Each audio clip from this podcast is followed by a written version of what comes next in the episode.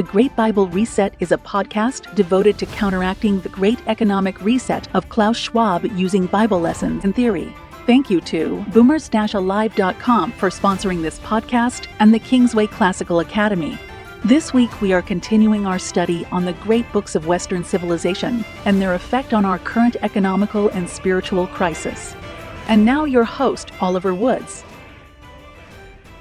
Well, welcome, everybody. This is Oliver Woods, and um, welcome you to uh, Great Bible Reset dot com, where our, our focus is on a, a personal and, and public commitment to the law of God, as it's summarized in Exodus twenty through twenty-four, as the one and only thing that God requires and commands to deliver us from our current national distress and judgment.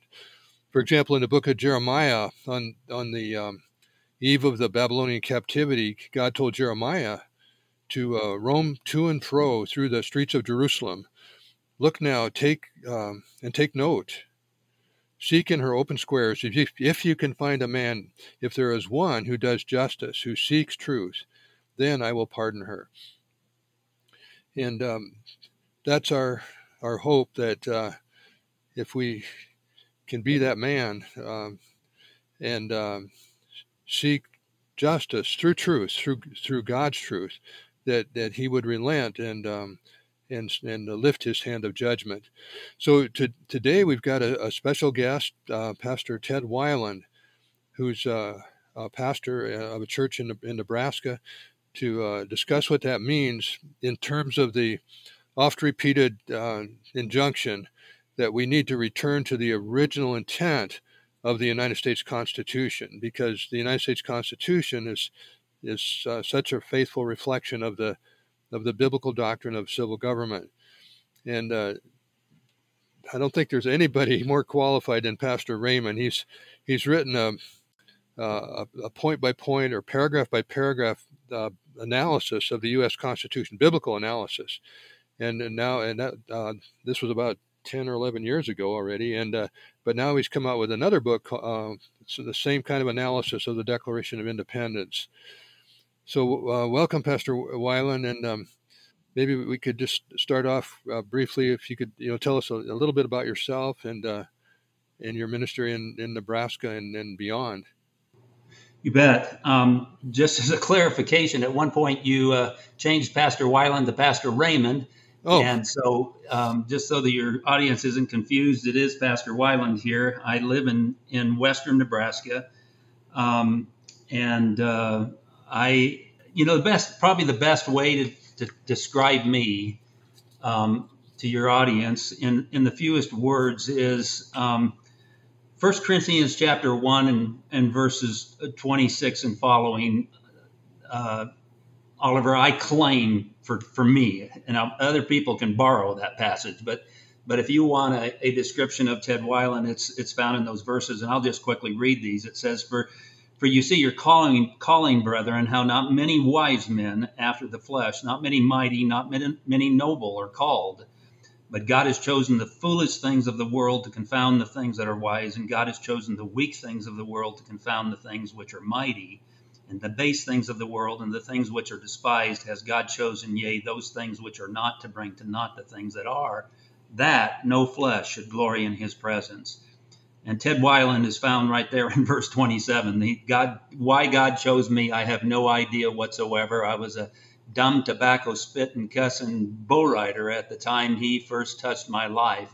Uh-huh. And uh, for him to choose me to, to, to even... Be, accomplish some of what's described in that passage um, to, to the smallest degree is is only by his grace and his mercy. But that's Ted Weiland. Anything anybody else finds in me that's good or righteous, that's Christ. That's what he did to me. All right. Um, amen. I, I know Ted Weiland, and I, I know that none of that is me. It's it's all him. So I minister in, in western Nebraska, um, and uh, God, I'll, if I can mention my website, I'd mention that to to, the, to your folks. Sure. Um, it's Bible Law, or excuse me, the the uh, U R L would be Bible Versus, and that's spelled out V E R S U S, Bible Versus Constitution dot org. Um, and uh, you can go there, and I've written over thirty books now. The last one that uh, that uh, Oliver mentioned was the book on the de- on the Declaration. That's the thirtieth book. All of the books, or almost all of the books, if you go to our online book and article page, you'll find all of those books, or at least almost all of those books. Only one or two is missing. Um, available free of charge right there on our website, including the book Bible Law Versus the United States Constitution, The Christian Perspective. It's about five hundred seventy-five pages, wherein I've dedicated a chapter to um, biblically examining the Constitution, um, every article and every amendment of the, of the Constitution by the Bible. And even that book is available completely online. People can go there um, if they would like to have that book. And then I would also mention that we've got a ten-question survey over in the right-hand sidebar. And if people take the, the, the survey concerning the Constitution and the Bible, um, they will receive a free copy of the eighty-five primer, uh, another book, but a smaller book, a primer of the Bible Law Versus the United States Constitution. Mm-hmm. So um, if you want to find out about Ted Weiland, it's probably best found in those books that I've written and the different articles and um, a number of other things that you'll find there on the website. So, to the best of my ability, that at this point, that's Ted Weiland. All right. Well, thank you. Yeah. So we're gonna we're gonna focus just on the preamble of the Constitution today, and um, you know, as I've, as I've read a number of Christian history, American Christian history experts, almost all of them. Um, well, so often you'll hear the, the uh, statement that uh, the preamble is just a secular version of the Bible covenant. And, you know, I mean, throughout the um, the Old Testament, for example, we we see examples of covenant and retaking of, of the covenant with God. Um, for example, in uh, I believe it's Second Kings twenty-three two, the, uh, the, the uh, re- reconstruction under, um, I believe it's King Joash. He says, the king, it says the king stood by the pillar, made a covenant before the Lord to walk after the Lord, to keep his commandments, his statutes, and his testimonies, with all his heart and all his soul, and the people stood to the covenant. So it's a very definite, you know, um, agreement with God, a covenant with God uh, between the king and the people, and so forth. But oftentimes, our, our Christian history writers will say, "Well, the preamble's, you know, just it's basically the same thing. It's just a secular version. It's it's no big deal."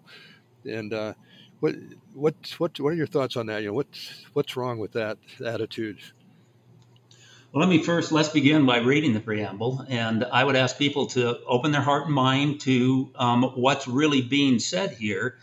And quite frankly, you know, if you know your Bible and you know um, anything of, of God's law, his des- and his desire for our lives, if you claim to be a subject of the King of Kings, you know, I, you know, I'm hoping that as I read this with what perhaps are going to be new eyes for some of your audience, that they will pick up on some of um, some of the problem with this idea that the preamble is a secular version of the of, of the biblical covenant. So here we go. It says, "We, the people of the United States, in order to form a more perfect union, establish justice, ensure domestic tranquility, provide for the common defense, promote the general welfare, and secure the blessings of liberty to ourselves and to our posterity, do ordain and establish the Constitution of the United States of America." Now, um, again, this idea of, of it being a secular version of a biblical covenant, I, that doesn't even register with me. What's a secular version of a biblical covenant? How can you comport secular with, with biblical, particularly as it concerns a document, talking about the Constitution, a document that is godless, Christless, and, and a biblically lawless document. Not only biblically antithetical, but biblical. There's no law. There's no biblical law or, or biblical. There's nothing from God's word in, in its um, at all in the Constitution. So how can this this secular, humanistic? It begins with "we the people." This humanistic covenant with the people. Um, that's godless, Christless, and biblically lawless. And and I say Christless because some people may counter that and say, wait a minute, um, you know, um, they dated they dated that Constitution in Article seven with with in in the year of our Lord. Well, at the, that's it. That's it, people. Um, so if Christ is in it, the only thing they allowed for him was to be the timekeeper of the document. Um, so how is this godless, Christless, biblically lawless document somehow, um, um, you know, a biblical document? And particularly because, as I prove in the book Bible Law versus the United States Constitution, um, there is hardly an article or an amendment that's not antithetical, if not seditious, uh, to our God, Yahweh, Yahweh God of the Bible, to his sovereignty and his morality, beginning with the the uh, first three words of the preamble, we the people, um, doesn't doesn't give any any uh, recognition of God therein. It focuses on the people. And what's probably most disconcerting, one of the, or one of the most disconcerting things about the preamble is that they are claiming their own authority and that they're going to establish justice. Oh, my goodness. Um, if we if we go to Habakkuk chapter uh, chapter one um, and uh, read from there, the uh, uh, and let me just do that, where it says, first of all, it starts with we the people. And I, I think this is an interesting quote regarding that, and that Francis Schaeffer once wrote. He said, humanism is placing the placing of man at the center of all things and making him the measure of all things. Well, that's we the people. And and I might say this too, as compare, we should compare the secular constitution with the biblical constitutions of the early sixteen hundreds. In fact, if you want to find our Christian heritage, our biblical heritage in America, we need to go back to the early sixteen hundreds rather than the late seventeen hundreds. And we go back, we go back to the first, to the early sixteen hundreds, and we find that they didn't create a government of, by, and for the people. They created governments of, by, and for God.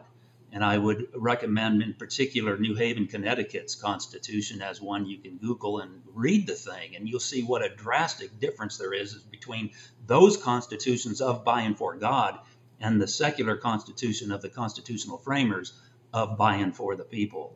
Mm-hmm. Um, but the, the preamble is arguably one of the most brazen human claims to sovereignty ever written. Um, for example, in, in Habakkuk one, seven and eleven, it says they are t- terrible and dreadful. Their judgment, New American Standard has it as better translated as justice, and their dignity, and New American Standard, ha- Standard has it better um, as authority, shall proceed or originate with themselves, imputing this his power unto his God. Um, well, there's nothing new under the sun. We, the people, establishing justice.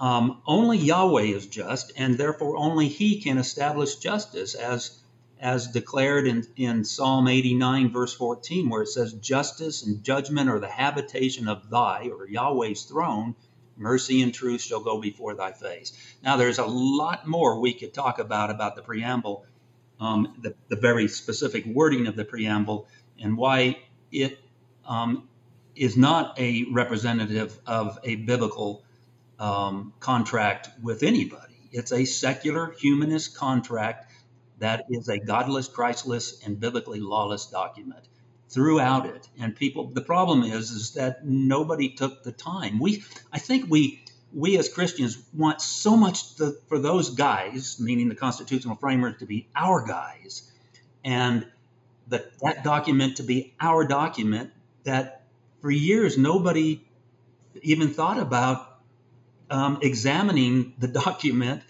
um, and what's therein by the Bible, by the only ethical standard that everything should be examined by. And that's what I've done in Bible Law versus the United States Constitution.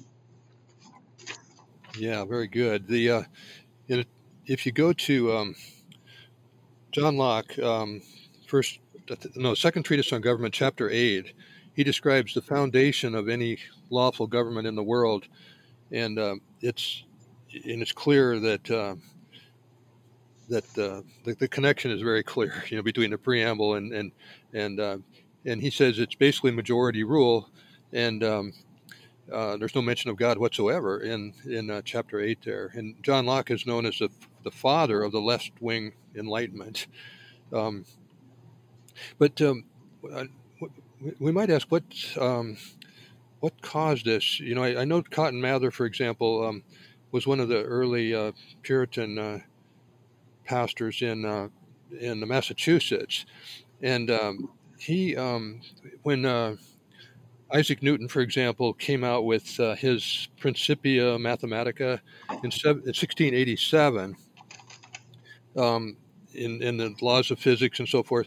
Uh, Cotton Mather was, and, and, and other pastors, I think, as well, were really captured by that, and they tried to use the um, uh, the newly emerging science to, in in a sense, prove the Bible, and and also uh, Cotton Mather was uh, in, kind of enamored with Uh, Uh, some of the classical, ancient classical authors, and Plutarch in particular, and um, so it seems like, and, and and we see this reflected in many of the the, the uh, place names of towns and counties and so forth in, in New England, um, and it, I, I think you know from from um, sixteen eighty-seven to seventeen eighty-seven there, there was there was something going on philosophically.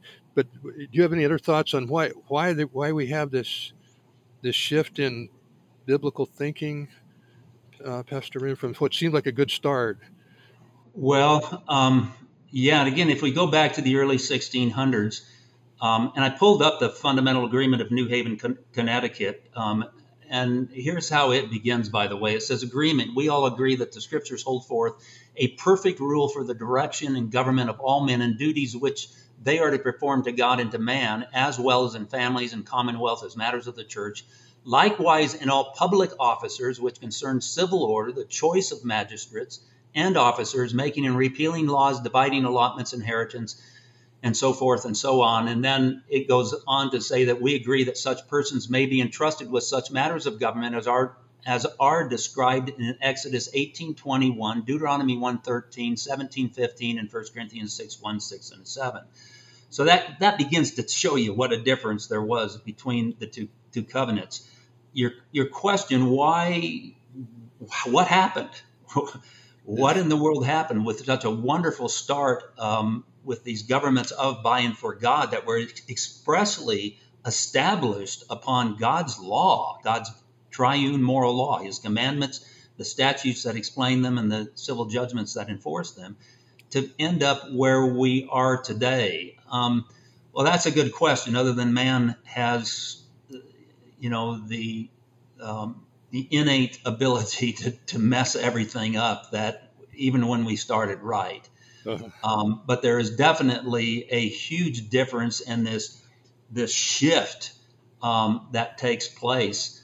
Um, at, you know, and just to give you another example of what it was like in the sixteen hundreds, for example, and this is this comes all of this that I'm sharing with you is found in the third chapter of Bible Law versus the United States Constitution, which is the chapter that deals with the preamble.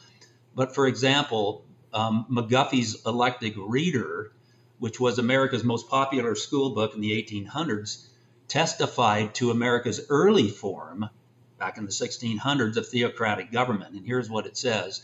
It says there, and all of this is documented, by the way, in the book.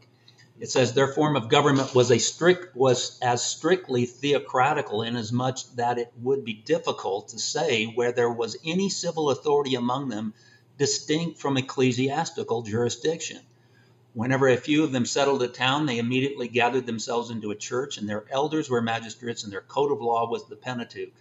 God was their king, and they regarded him as truly and literally, thro- th- uh, literally so.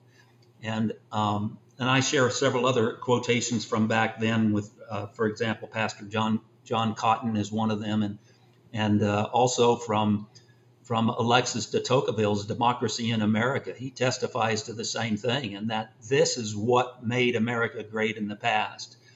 And then there's this shift, and I talk about that and uh, where it went, and a little bit of how we got what happened, but it's um, it's hard to really pinpoint exactly what it was that shifted all of this, other than somehow the infiltrators must have gotten in there and and uh, started making slight changes, and it happens over a great period of time, and between the early sixteen hundreds and the late seventeen hundreds, it had completely switched from a biblical government to a totally humanistic secular government.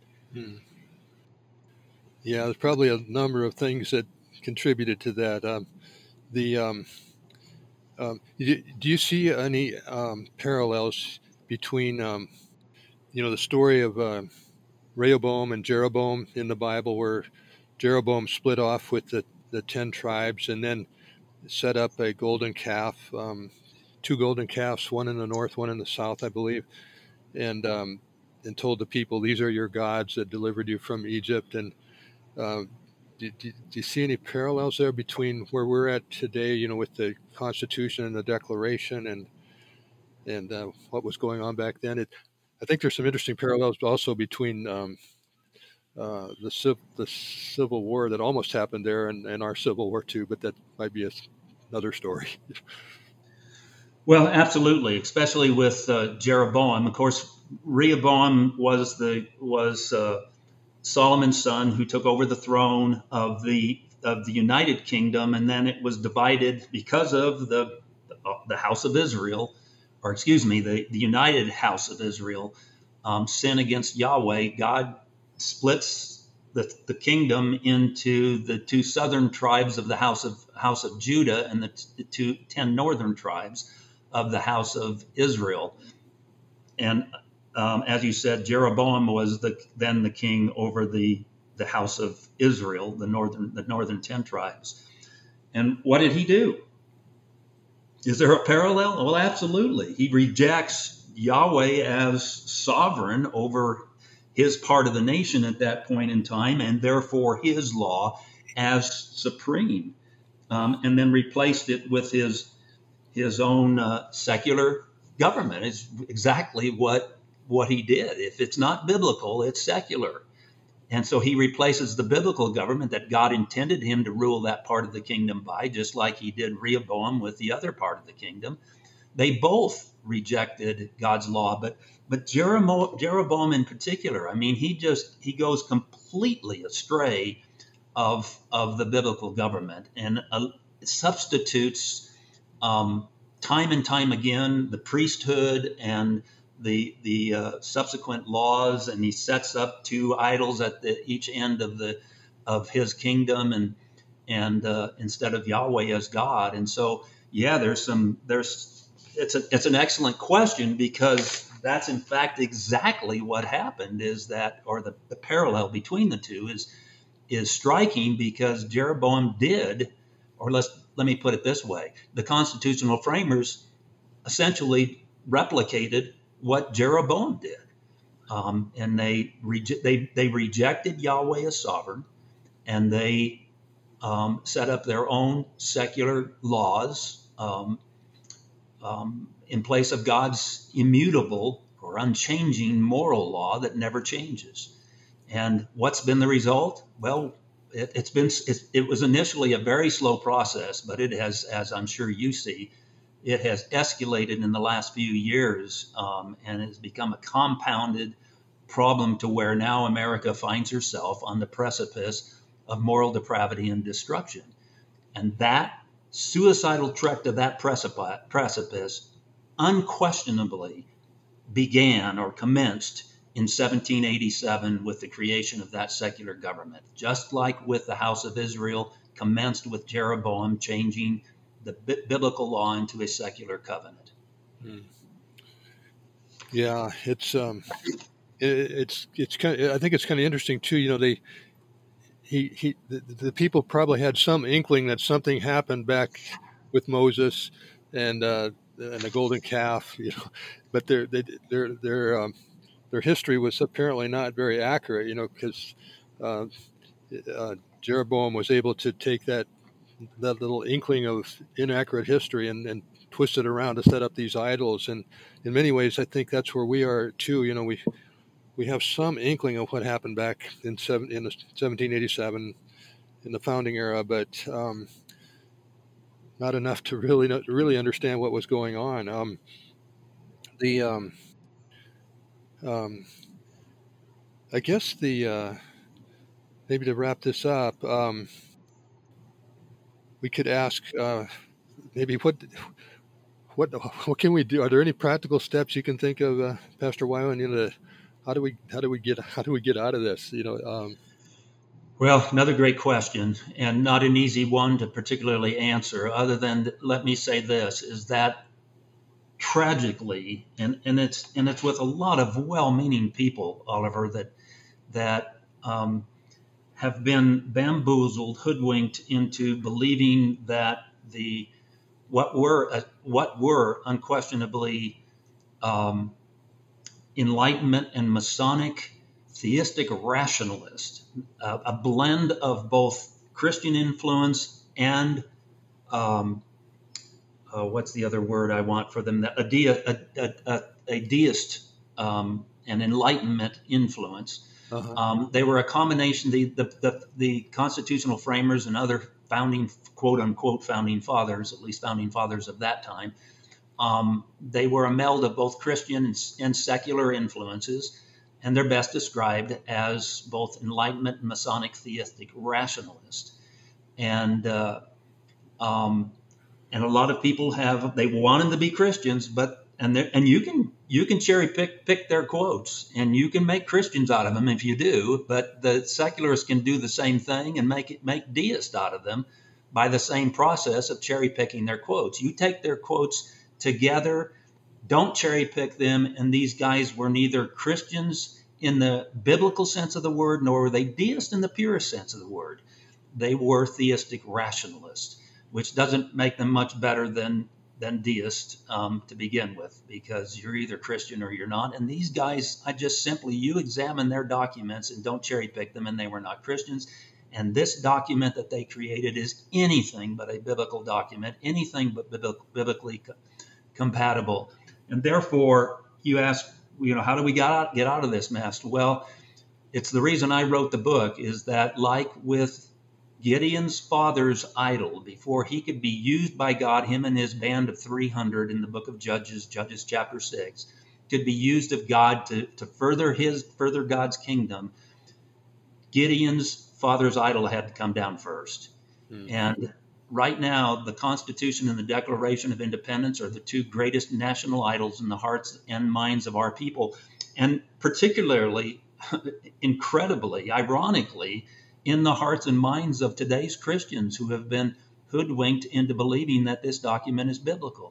Yeah. And so that doc, that those idols have to come down in order for us to make any significant progress on even a local basis in, in reestablishing God's kingdom here on earth as it is in heaven, as as we've been commissioned to do in Matthew chapter uh, six, verses ten and thirty-three, for example, and several other passages as well.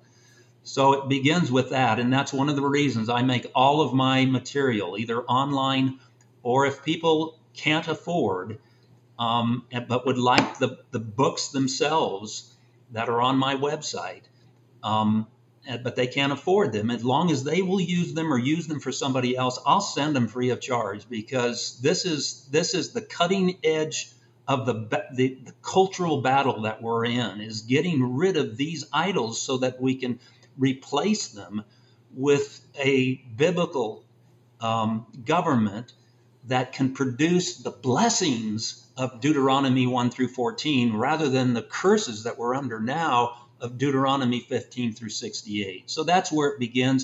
I've also got material on, on the web page or on, and, and also on my online book page for things to go from there. For example, I've re, I've got a book called um, A Biblical Constitution, a, a a Scriptural Replacement for Secular Government, in which I've, and, and this needs to be improved upon. I even mentioned this in the preface, but but it's a replacement of the preamble and the first three articles of the Constitution biblically. Mm-hmm. And so that's that's available too. I really wrote that for the next two or three generations of people so that they would have something when this other when this system in, invariably crashes upon itself, the constitutional republic that is, also you know, known as the United States of America. When it crashes upon itself, which it will do as Christ forecast, in Matthew seven and Matthew twelve, um, Um, they need. I, I realized the next few generations needed something to start with, so I so I wrote that as well. So there are other things available on our website. Again, that's Bible Versus Constitution dot org, um, and there is a, a ability to be able to get the free books there if you if you're interested. All right. Yeah. Thanks for reminding us of that again. Yeah. I think part of the problem too is, uh, you know, this. Uh, You mentioned the Masonic, or the, and, you know, Rosa, related to that is Rosicrucianism, and part of their strategy or tactic is to um, use um, Christian-sounding words, you know, um, and but uh, that disguise an underlying um, esoteric, um, anti-biblical philosophy. So that's, absolutely, but it should be pointed out that for those who believe that's that that the Constitution is biblical, there's not even any of that really in the Constitution even. And most people who believe that the Constitution is biblical or or Christian re- probably have not really read it, and certainly not with eyes from a biblical perspective and say, how does this compare with what we find in the Bible? I, that question just is never asked. Right. And, uh, you know, once you start going through it, you start examining it by the Bible, you realize, boy, no wonder America is precipitously teetering on the precipice of moral depravity and destruction right now. It was all laid out for it to happen according to God's word, based upon what they did in seventeen eighty-seven with the with the uh, framing of the of the United States Constitution. Yes. Yep. Well, thanks, Pastor Weiland. Uh, really. Uh, for taking the time to be with us and uh, giving us more insight into this critical issue. Um, and so we and thank yes, and, and thank everybody for for um, listening. And um, we'll uh, look forward to getting together again next Tuesday. We'll be take, taking up another classical author and examining um, the impact they've had on that um, helped to get us to this position. So, so uh, we'll we'll see you next Tuesday. Thank you for listening to today's episode. For more episodes, visit Great Bible Reset dot com. And to help support the podcast and Kingsway Classical Academy, visit our sponsor at boomers dash alive dot com. To learn how to get your high school diploma and bachelor's degree on the same day, visit Kingsway Classical Academy dot com and save up to one hundred thousand dollars on college tuition.